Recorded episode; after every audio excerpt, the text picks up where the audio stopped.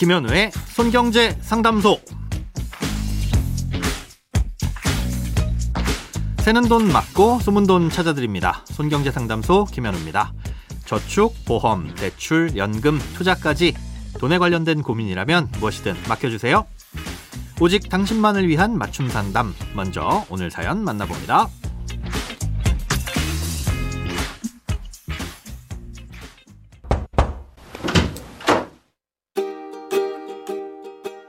안녕하세요. 저는 55세 주부입니다.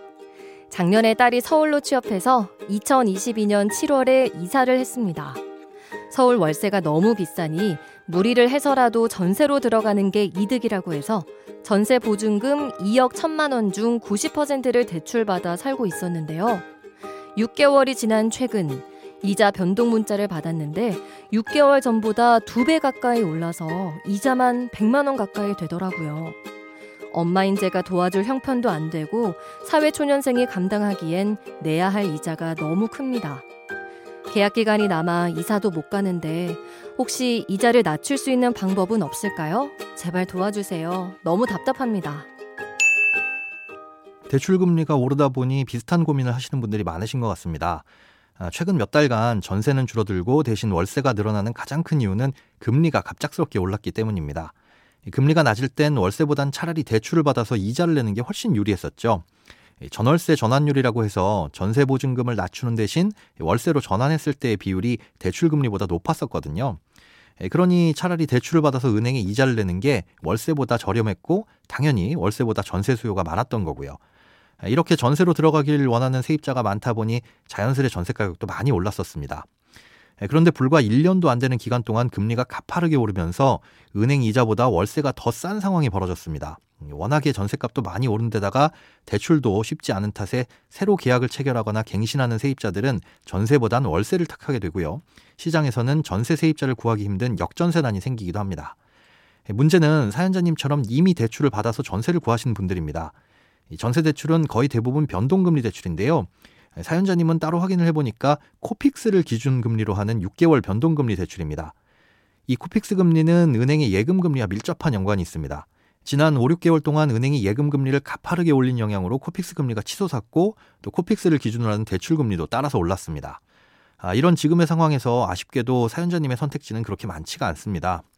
우선은 코픽스 금리를 비롯해 전체적인 시장 금리는 조금씩 떨어지는 모습을 보이고 있으니까 힘드시겠지만 다음 금리 변동 때까지 6개월 동안 참고 기다려보는 방법이 있습니다. 하지만 6개월 후에 지금보다 현저히 코픽스 금리가 낮아지리란 보장은 없다는 게 리스크죠. 어, 그럼 차선으로 이사를 고려하는 방법이 있을 텐데요. 계약 기간이 한참 남았기 때문에 복비도 부담하셔야 되고 이사 비용도 들 겁니다. 새로운 세입자를 구하기도 쉽지 않을 수 있고요. 하지만 지금 상황은 보증금 2천만 원에 100만 원짜리 월세나 마찬가지니까 이걸 기준으로 판단해 보시면 좋을 것 같습니다. 또 이렇게 이사를 가게 될 때는 지자체 지원을 받을 수도 있습니다. 지자체별로 청년들의 임차보증금 대출이자를 지원해주는 프로그램들이 있는데요. 따님이 거주하시는 서울시의 경우 은행의 대출금리에서 2%포인트를 지원해주는 제도가 있습니다. 청년 임차보증금 이자 지원 사업이라고 하는데요. 예를 들어 은행 금리가 연 6%면 2% 포인트를 뺀 연 4%만 부담하면 되는 거죠. 예, 앞으로 금리가 낮아지면 낮아진 금리에서 늘 2% 포인트를 깎아주는 겁니다. 예, 나이와 소득 요건 한도가 있긴 한데요.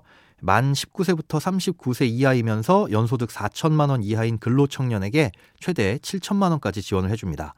아, 이건 대출을 받은 지 3개월 이내에만 신청할 수 있어서 지금 당장은 불가능하고 이사를 간 후 새롭게 대출을 받았을 때만 이용할 수 있습니다. 조건에 부합한다면 이런 지원금을 고려해서 집을 알아보신 후 활용하시는 게 장기적으로는 이득이 아닐까 싶습니다. 크고 작은 돈 걱정 혼자 끙끙 앓지 마시고 imbc.com 손경제상담소 홈페이지에 사연 남겨주세요. 검색창에 손경제상담소를 검색하시면 쉽게 들어오실 수 있습니다. 여러분의 통장이 활짝 오는 그날까지 1대1 맞춤 상담은 계속됩니다. 돈 모으는 습관 손경제 상담소 내일도 새는 돈 맞고 숨은 돈 찾아드릴게요.